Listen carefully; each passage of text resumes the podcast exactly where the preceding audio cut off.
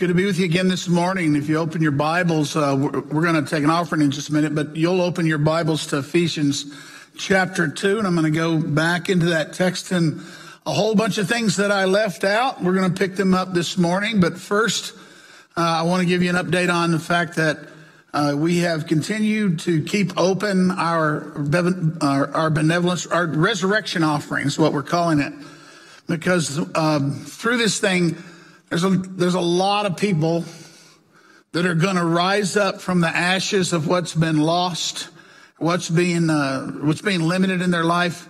And we're going to be there as a church family, helping our family.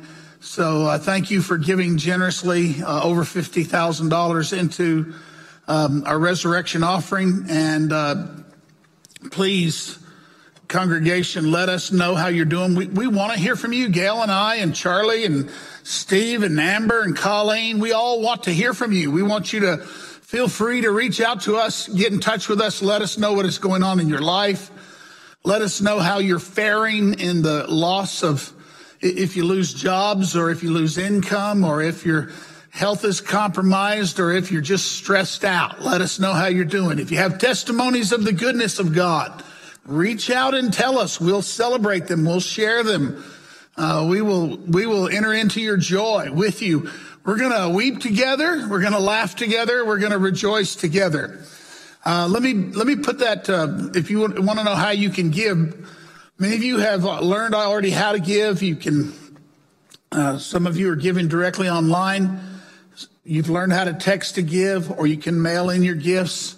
Thank you for your faithfulness, New Life City. You're doing fantastic. You're being so generous.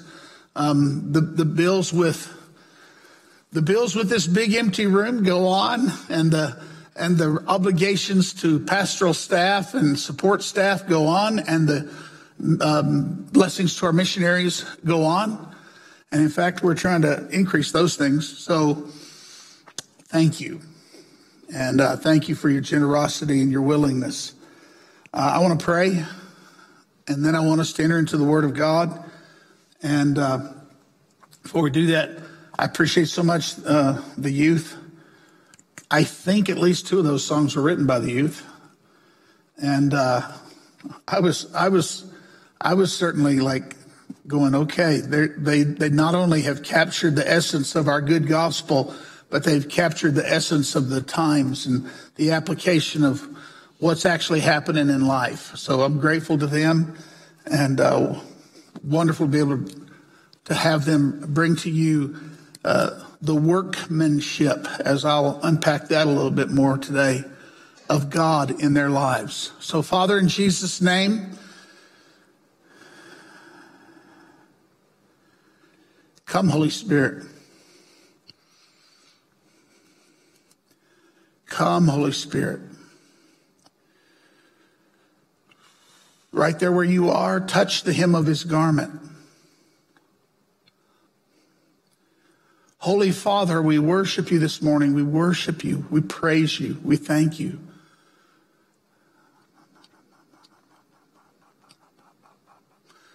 Nothing in these times changes your love towards us. Nothing in these circumstances changes your good plans for the good world that you created. And Lord, we look for not only the restoration of our bodies in resurrection, but the restoration of all things, that all things would be made new. We groan with all of creation to be clothed from on high with resurrection life where there is no death, where there is no disease, where there is no sorrow, where there are no tears, and where all things are as they were in the intentions of your good counsel and of your good will. And we worship you, Jesus. We worship you. Amen and amen. I want to talk to you about the grace that saves in Ephesians 2. As I've been looking at this passage, I, I left a lot of things out and they did it on purpose. And um, it's gotten to be my habit that I'll give you a passage of scripture for three or four weeks in a row because there's so many things that we can glean from a text. And so I want to talk to you about the grace that saves. And um, we'll, be, we'll begin with a problem. But before we do, let's begin with a testimony of the, of the glory of God. Uh, anyone who's ever come into faith from outside faith, or anyone who's ever grown up in the family of faith, there I go. Sorry.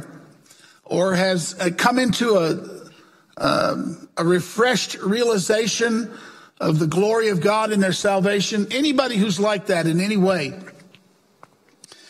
you know that you are overtaken by a joy. You're overtaken by a feeling that you like, how did I get here? Um, the, the scriptures capture it in the Old Testament when they come out of exile and they say, we were like those who dream.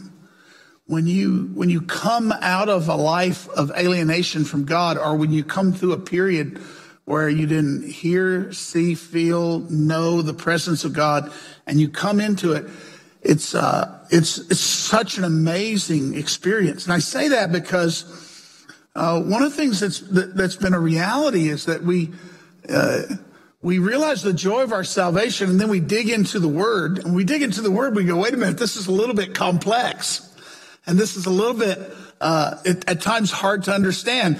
And when we enter into the word, we actually enter into dialogue and debate with other people who've struggled with some of these texts. And I say that as a prelude because this morning I'm going to find myself in somewhat of a dialogue and even debate with many of my Christian brethren. But listen, they are my Christian brethren brothers and sisters, people I love, people that I've loved uh, for, for a long, long time. But we enter into debates that I think are actually important debates. And so as we do some of this text this morning, you're going to see that, that I'm aware that there are different ways of interpreting these passages and that I think that they have consequences. But above all, I'm driven by this by the simple joy of Jesus and the simple realization that I can't believe that God loves us so much. And the thing is, some of these uh, debates that I'm going to touch this morning, the other side would say exactly the same thing. But let's dig in anyway as we talk about the grace that saves in Ephesians chapter 2. The first few verses actually express a problem, and they express the human problem. It goes this way and you were dead in trespasses and sins. Now notice, and you were dead in trespasses and sin. We don't want to, we don't want to miss this. You were dead in trespasses and sins in which you once walked, following, as he says now, the course of the world, following the prince of the power of the air, you know that spirit that is at work in the sons of disobedience. So the first thing he expresses is the problem of, of being dead in sins. Now, right here is where when we talk about salvation, uh, people come to a, a loggerheads because we're going to ask, what does it mean to be dead in sins? And we're going to ask, what can be done about it? But we start right here and the expression of being dead in sins, first of all, is he says, well, it's as if you went on a journey and you just straight up went the wrong way. You're just going the wrong way. it feels good because there's lots of people there. It feels like you're in the majority, but you're just going the wrong way. And then you realize that there's a, there's a spiritual power to it, but it's just going the wrong way. And it's called uh, The Course of the World and the Prince of the Power of the Air. The course of the world is this. Uh, any, any person who follows Christ knows that, that there's a, a mass crowd going in one direction, and then there's Christ. And the way of the world and the way of our Christ are not the same. And he says, You were dead in the way of the world. And you are following the prince of the power of the air. You know that spirit that's at work in the in the in the sons of disobedience. Um, there's one moment where nobody minds um, that it's male language. the, the spirit that's at work in the sons of disobedience Everybody, if you, if you realize, if you, when you get involved in a path, you realize really quickly that there's a, there's a power in it. There's a force in it. There's actually a spiritual reality in it. And sometimes you can walk in a room and feel it. And sometimes you're just in a crowd and you feel it. And sometimes you're like in the entertainment industry and you feel it. And sometimes you're out in the public and you feel it. But you feel, sense, taste, touch the reality that there is a, a spirit of uh, something that creates disobedience. It's called the prince of the power of the air. Now, what you have there is you just have in microcosm the Genesis picture of the human race entering into um, an experience that they were not created for, entering into death. You were dead in trespasses and sin. Read Genesis uh, chapter um, 3 and then read Genesis 4, 5, and 6. And what do you find? All of a sudden death appears. You find uh, the, the warning is given to them very quickly. If you do this, you'll die. If you do this, you'll die. If you do this, you'll die. And they do it and they die. Now, a lot of people go immediately and, and build, uh, like a, build a big, big superstructure. It goes like this. And so they died. And because their bodies didn't die immediately, people want to explain it and say, well, they died spiritually. Uh, listen, they entered into death. And the Ephesians text is here to deal with the problem of your mortality, of your actual mortality, and the problem that you weren't created for it. You were created to live. Believe it or not, even these bodies were originally designed to be immortal. They were designed for immortality, but death came into them. And so we realize as soon as we begin to live, that there's a principle of death working us. So dead in sins means dead in the consequences of sins. Um, a lot of people, again, a lot of people want to say, okay, you're dead. And what does that mean? And we end up, I think, overstating it. I'm going to come back around to this in just a minute, but I'll just introduce it right now. He says, you were. And it's real clear. He's talking about, he's talking about the Gentile believers of Ephesus.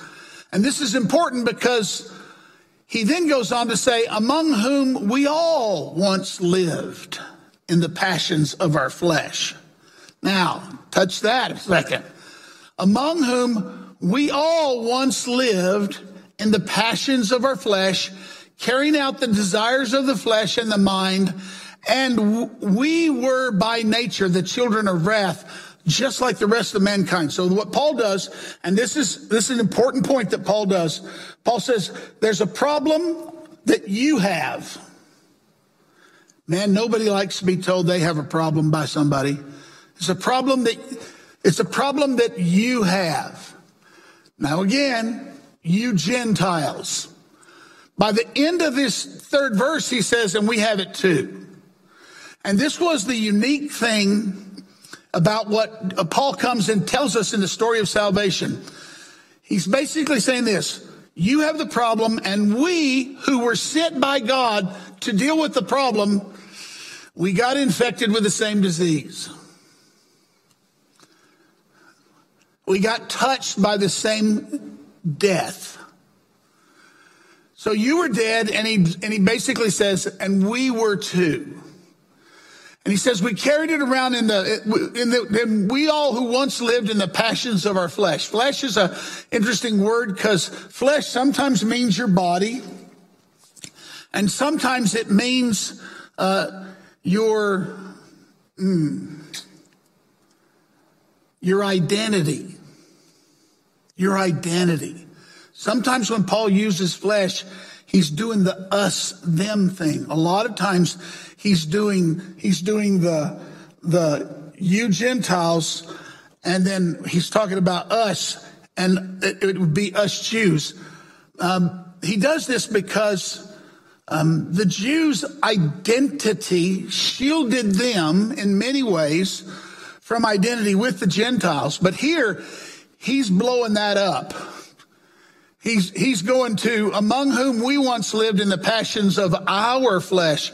So the problem that Paul is dealing with, he says it's not just a problem on you, it's a problem on us. It's part of our identity, just like it's part of your identity, carrying out the desires of the flesh. Now, the desires of the flesh, I think in this passage is not just those base sins people talk about, but I think it is as much to do with the division of us and them.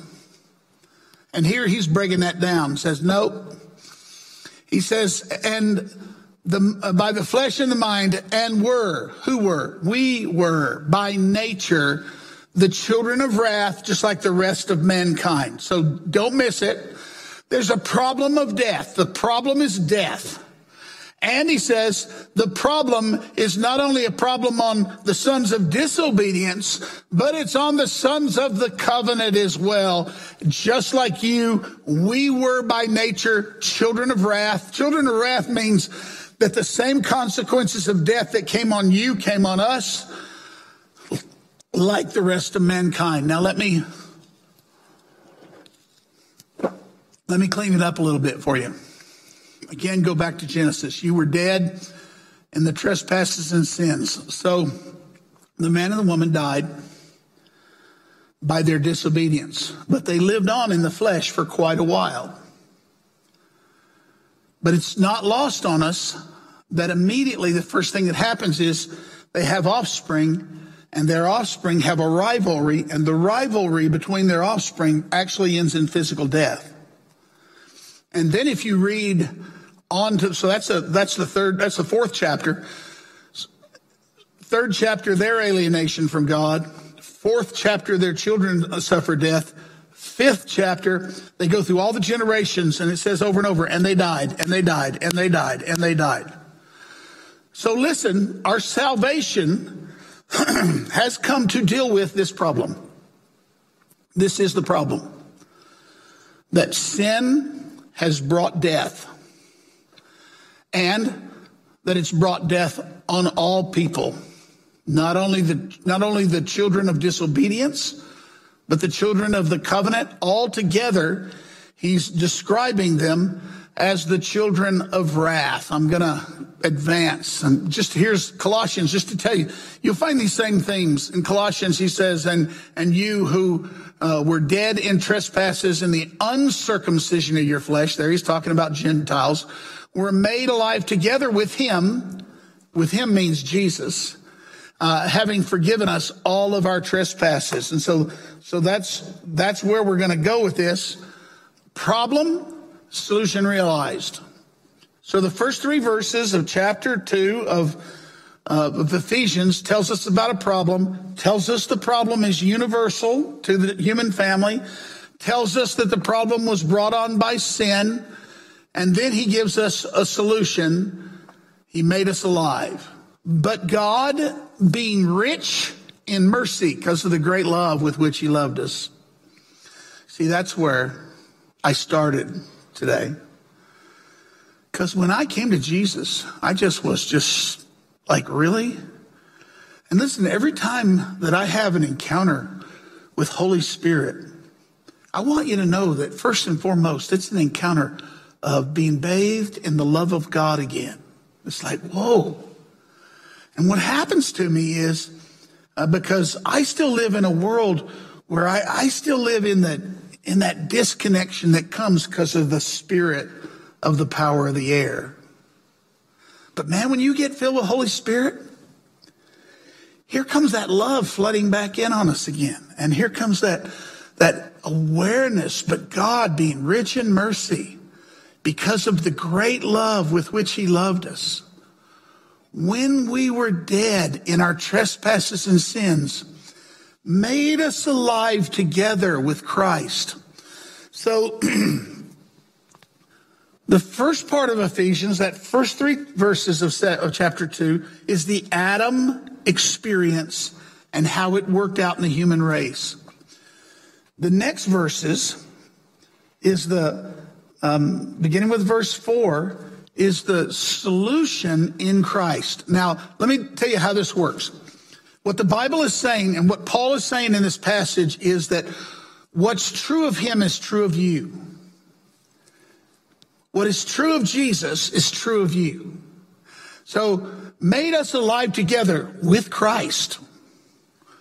And uh, by the way, I think the made us alive together, I think there's the hint of, yes, together with Christ, but it's us now, and the us is Jew and Gentile.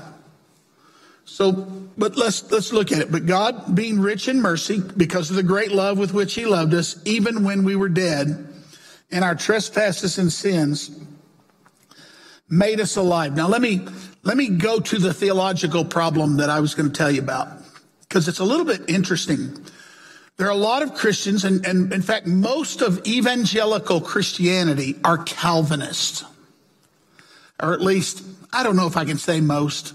Let me say most of the world I lived in before um, I went, uh, before I experienced the fullness of the Spirit, most of them were Calvinists. Don't get me wrong, I think Calvinists can be filled with Spirit. don't get me wrong.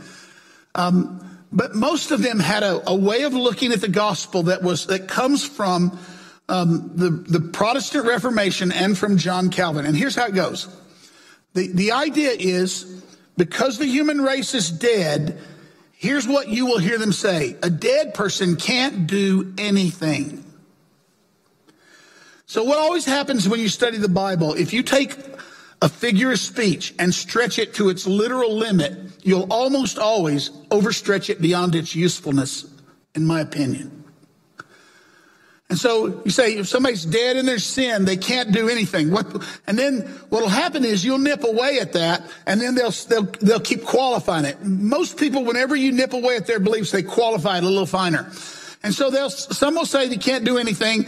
Some will say they can't respond to God at all. Then you'll show them God, then people responding to God, and then they'll say, well, they can't respond to God in faith.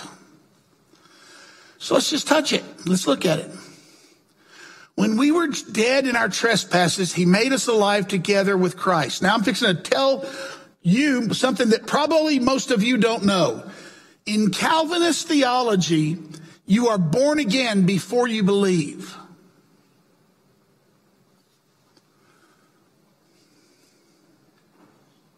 In Calvinist theology, you are born again in order to believe. So it goes like this because you're dead, he has to raise you from the dead so that you can have faith. So regeneration or the doctrine of the new birth as it's taught to Nicodemus. In, in, the Calvinist construction of things, you almost never hear this openly preached. you're, you're in it before they openly preach this. So that this is why lots of Calvinists didn't like Billy Graham. Billy Graham, you must be born again. You must be born again. You must be born again. And a Calvinist will come along and say, that's none of, that's none of our business. That's God's business. so again, where's it come from here? Some of you will remember that in chapter one, we talked about predestination. And so the idea goes like this. Before the history of the world, God predestined some to be his family because there was nothing they could do. The whole human race is lost and damned and going all, all, all their own way. There was nothing they could do. But God was decided in eternity past to have a people for himself. And so he chose some to be his. Well, then the only way they can be his is if he supernaturally raises them from the dead, no participation on their part. And once they're raised from the dead, then they can believe. So the idea is you come alive and then you believe. And that's, uh, that's, that's, that's Calvinist theology. So, so regeneration precedes faith. and when I tell that to people, they go, oh no. Well, then you go look up this thing called the Ordo Salutis, the order of salvation, and you see how it's unpacked for you. And, uh, but I would show you a different way. Because what we're going to see in a minute, he says here, when we were dead in our trespasses and sin, he made us alive together with Christ. By grace you have been saved. It's by a gift. Now listen, no one argues with the fact that we didn't do this. God did this. No one argues with the fact that we couldn't accomplish this. Only God could accomplish this. The argument is in the how did it happen? So, so he gives us a, a tightly compressed picture of it here. We were dead. He made us alive. By grace, you've been saved. And it says, raised us up with him, seated us in the heavenly places in Christ, so that in the coming ages he might show the immeasurable riches of his grace and kindness toward us in Christ Jesus. All right. So the idea is God is sovereign. God gets all the glory. God does everything. And uh, so, so this is the this is the this is the conceptualizing of it. It's hard for people who've never heard it to get it, and I want it to be hard for you to, to get it because I don't I don't think this is how it happens. I don't think this is how it works. Um, when he expresses here, even when we were dead, so yes, even when we were dead in our sins, yes, he made us alive. Anybody who's ever been saved would say, I was dead and he raised me from the dead. Everybody who's ever been saved would say that. And being saved, the idea of being saved means coming out of that way of the world, coming out of that power of the spirit of darkness, being delivered from the world, being delivered from the spirit of darkness, and being brought into a new way of life, a new way of seeing, a new way of understanding. So how does it happen? Well, I'm glad you asked. I always have to get there in a sermon, don't I? By grace through faith. Ephesians 2, 8 and 9. So the first part of the solution is a part that just declares it. The second part of the solution says, well, how does it happen? How does that happen? For by grace you have been saved through faith. It's not your own doing, it's the gift of God. Not as a result of works, so that no one can boast. For we are his workmanship, created in Christ Jesus for good works, which God prepared beforehand that we should walk in them. All right. Touched a lot of words here. We touched the word saved. To be saved means to be delivered. To be delivered means to be delivered from the state you were in into another state. And specifically, it meant to be delivered from uh, being in death. That means even though my body will perish, I'm saved. I'm delivered from death. One day, I'll have a new body. By the way, I think it will still be a physical body like Jesus' resurrected physical body, one that can eat and one that can drink and one that can touch and be touched. I think it'll be a physical body. People want to know, well, they always want to know what heaven is like. Don't ask what heaven is like. Ask what new creation is like. Because new creation is when heaven and earth are united again in the oneness that God originally created the heavens and the earth to have in, in Christ Jesus. Now, so the word saved, the word, the word dead, what is it? So you were dead. All right. If you stretch that word, says you can't do anything. So let me poke a couple of holes in that. So the first time that death came, it came on Adam and Eve, and then death was on their children. So anyone would have to say Cain and Abel were dead in their sins. So first question is, were they able to experience God? And the answer is yes, they were. He talked to them. He interacted with them. They experienced that interaction. So the next thing someone who holds that a dead person can't do anything has to say, well, they can't respond in faith. Well, is that true? Can they not respond in faith? Because it's obviously true that number one, Abel did respond in faith. What are you talking about? Cain and Abel brought gifts of worship to God. God received Abel's worship. He did not receive Cain's. What was the difference? The New Testament tells us the difference. The New Testament tells us that Abel, by faith, offered a more acceptable sacrifice than Cain? Well, I have a whole teaching I do about the fact that it wasn't an attitude of faith. It was an act of faith. It was, it was, it means this. So she said, what is faith? Faith is when you see something so clearly, you know how to respond and you do respond that way. So for instance, uh, I knew all about Jesus a long time before I had faith. That is to say, I sort of had the faith of demons. I was lost, but I, but I was scared to death because I knew it was true. So the fact that I knew it was true didn't change me. What changed me was, was that I, I saw it and suddenly had hope that it could be for me. And I cried out to the name of Jesus. And when I cried out to the name of Jesus, he changed me. Somebody said, was, was that faith? I'm like, yeah, it was faith because I later went and found out in the scriptures it says, whosoever shall call upon the name of the Lord shall be saved. I called out to him. I cried out to him. I said, I'm lost. If you can save me, if you can save me, save me. I cried out like a child. And, and he did. Now listen, let's go back to Cain and Abel. Cain and Abel bring sacrifices to God. God rejects Abel's sacrifice, accepts Cain. I'm, I'm sorry, rejects Cain, accepts Abel. Um, in the New Testament, in Hebrews, it says by, that, that Abel came by faith. What did he do by faith? He did what he knew to do. He brought an acceptable sacrifice to God. Now, I, I have a whole other thing that I can go into with that. I don't want to go into the depths of it now because it take too long. But Cain also brought a sacrifice. God didn't accept it. When God later goes to Cain and he says, why, why are you cast down? What's, what's going on with you? And then he said to him, if you do the right thing, will you not be accepted? Because Cain had obviously brought a sacrifice that he knew was not acceptable, but he brought it anyway.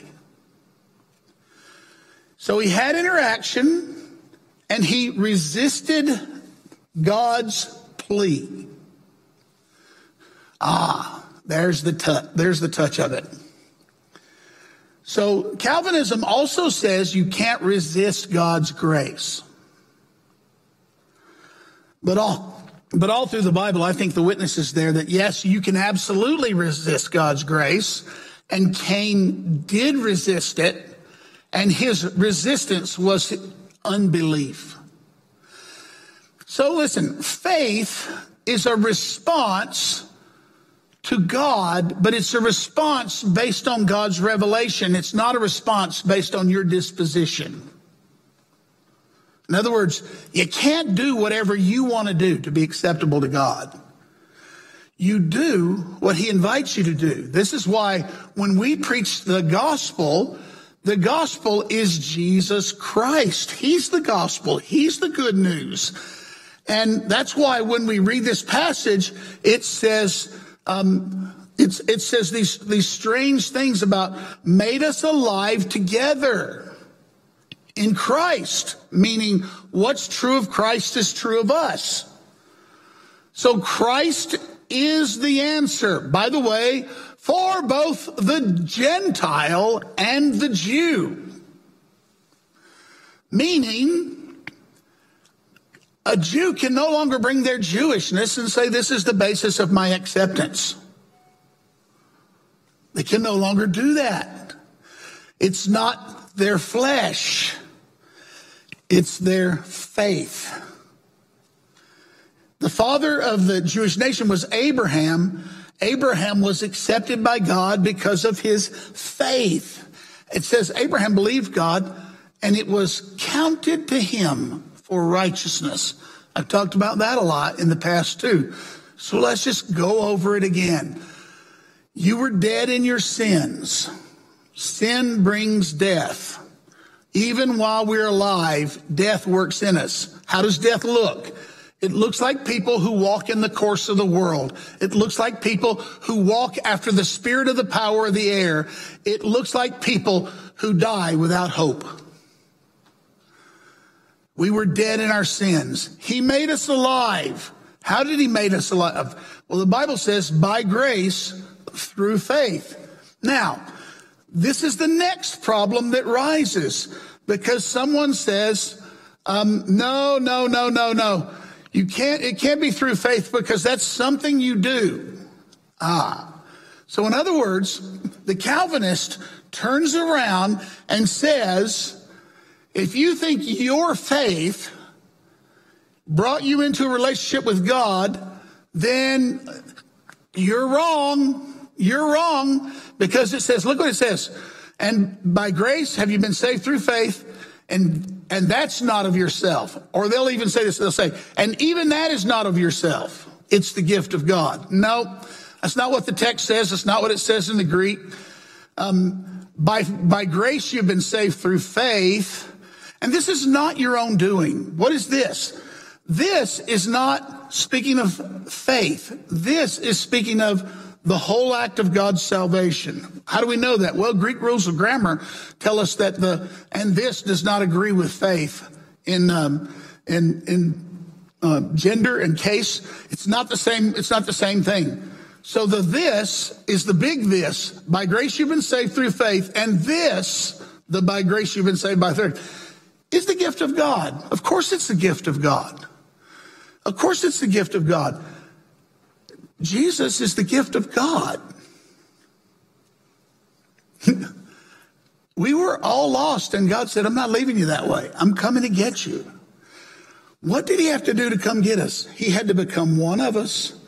And then he literally had to enter into death. The, the, the Good Friday story is about Jesus who went there. Where? Into death. Why? We were there. We were dead. We were there. So he went there. But what was the difference? The difference was death could not hold him. It had no claim on him. Why? Because he was without guilt, without sin. It's the gift of God, not as a result of works so that no one can boast. So let me tell you something. Calvinists are, they make a big deal out of not boasting in your salvation. I want you to know something. I've never met a person that's not a Calvinist that boasted in their salvation either. Anybody who saves, no, we didn't do this. He did this. We didn't accomplish this. He accomplished this. We didn't achieve this. He achieved this. This great work of salvation is God's achievement, not as a result of works, so that no one may boast. So I want you to know, you go down to the Methodist church, they ain't boasting about their salvation. You go down to, to the Reformed church, they're not boasting about their salvation. You come to the Pentecostal church, we're not boasting about our salvation. We're boasting in Jesus. So we come together there. These are interesting little problems. Now say, let me go, let me go back and just touch it again. So the Calvinist says you can't believe unless you're born again. the non Calvinist says you can't believe unless God initiates it in a way of showing you grace. So listen, Adam sinned. What did he do? He went hiding. What did God do? He said, Where are you, dude? Did God need the information? No. It's the relationship. It's the pursuit. And then his sons came and brought worship offerings. One of them was accepted. The other one was rejected. The one that was rejected, God pursued the one that was rejected. He pursued him. He appealed to him. He, he reached himself out to them. So yes, God initiates salvation with us. The only difference between the Calvinist and the non Calvinist on this point is I would say you can resist God's grace. And the Calvinist would say you can't resist God's grace. Um, I do have this on my side. Every stubborn person knows what resisting is. Every, every stubborn person knows they've been offered a way out a time or two and they've said no to it. Every stubborn person knows about, about resisting. And I say, unfortunately, some people can resist eternally. It's the gift of God, not of works, lest anyone should boast. And then he goes for, we are his workmanship. And what you saw today by the youth of our church was the workmanship of God.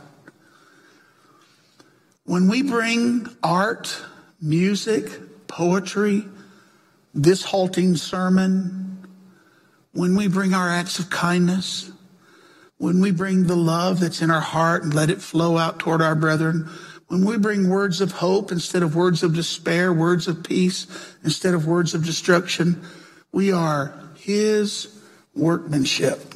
It's Christ in you. It's the work that He's done in you. So what, you know, um,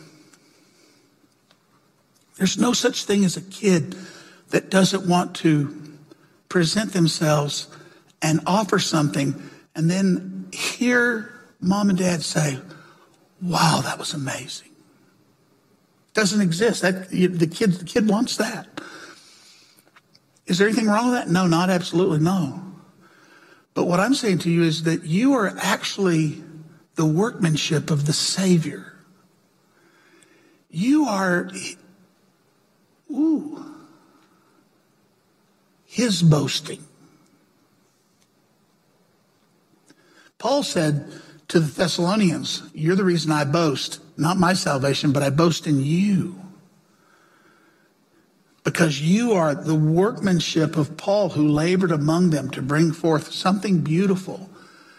And we are his workmanship created in Christ Jesus, which God prepared for beforehand that we should walk in them and don't, and even go back to the, the, go back to the previous piece so that in the coming ages he can show the immeasurable riches of his grace in his kindness.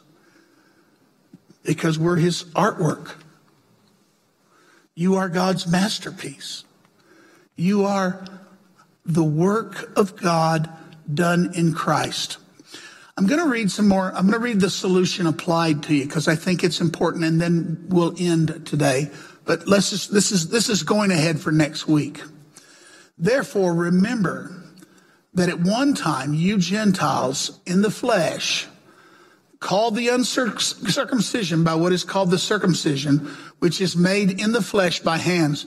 Remember that you were at that time separated from Christ, alienated from the commonwealth of Israel, and strangers to the covenants of promise, having no hope and without God in the world.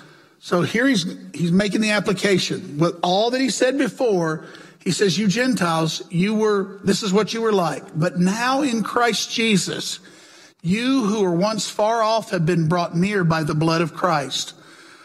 Uh, even as Israel was brought nearer to God out of Egypt and into that covenant relationship that was renewed, so the Gentiles now are brought near by the blood of Christ. Here I am preaching the, the next week's sermon. For he himself is our peace who has made us both one made us both one, who? Jew and Gentile, and broken down in his flesh the dividing wall of hostility by abolishing the law of the commandments expressed in the ordinance that he might create in himself one new man in place of the two, so making peace and might reconcile us both to God through one body through the cross, therefore killing the hostility.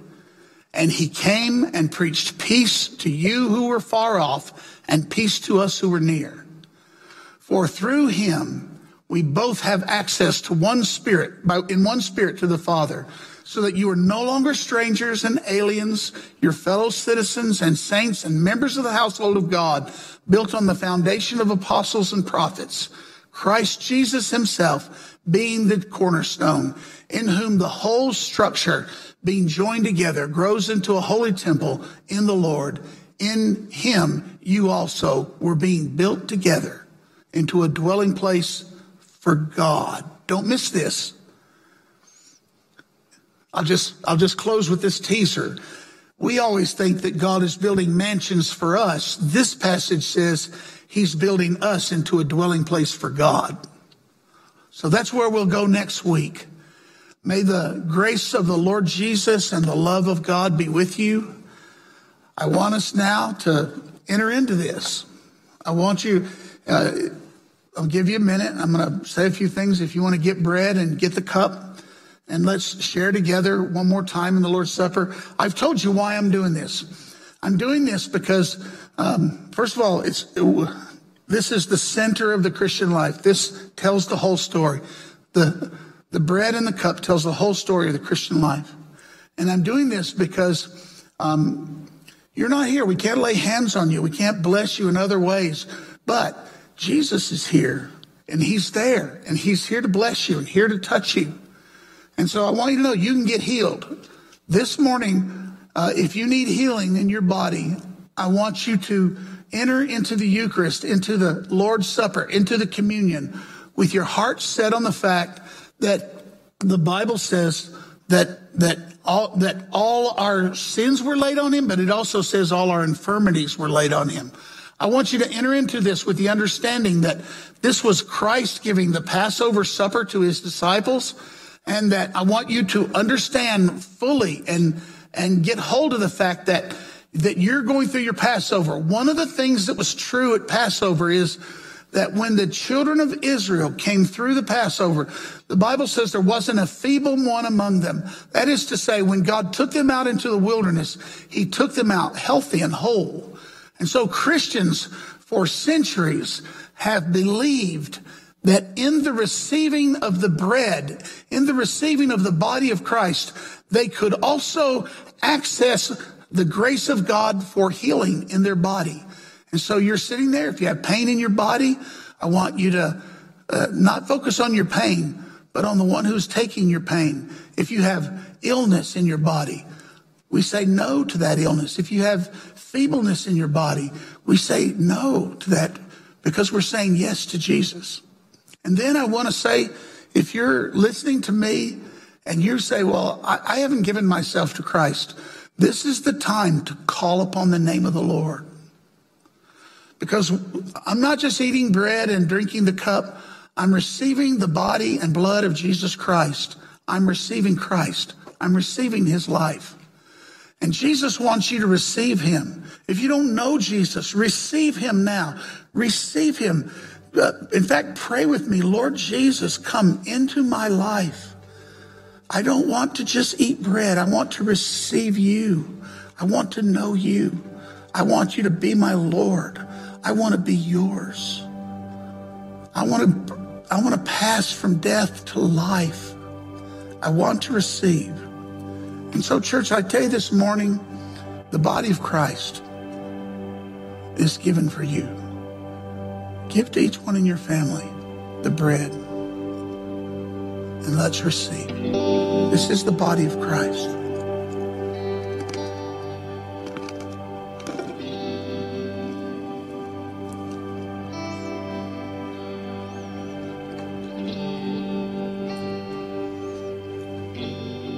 Oh, the cup. Oh, the cup.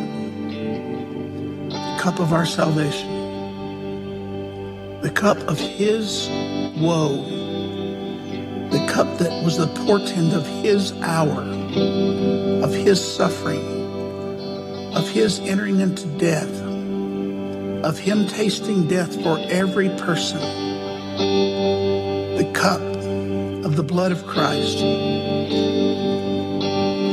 shed by him, received by us.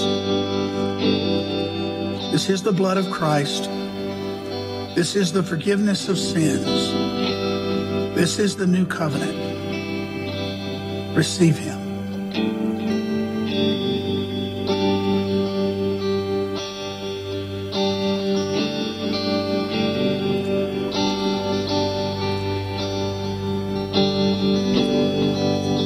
May the Lord bless you and keep you. May the Lord make his face shine on you and be gracious unto you. May the Lord lift up his countenance on you and give you peace. Father, of Jesus the Son, and of the Holy Spirit. Amen, church. God bless you. Amen.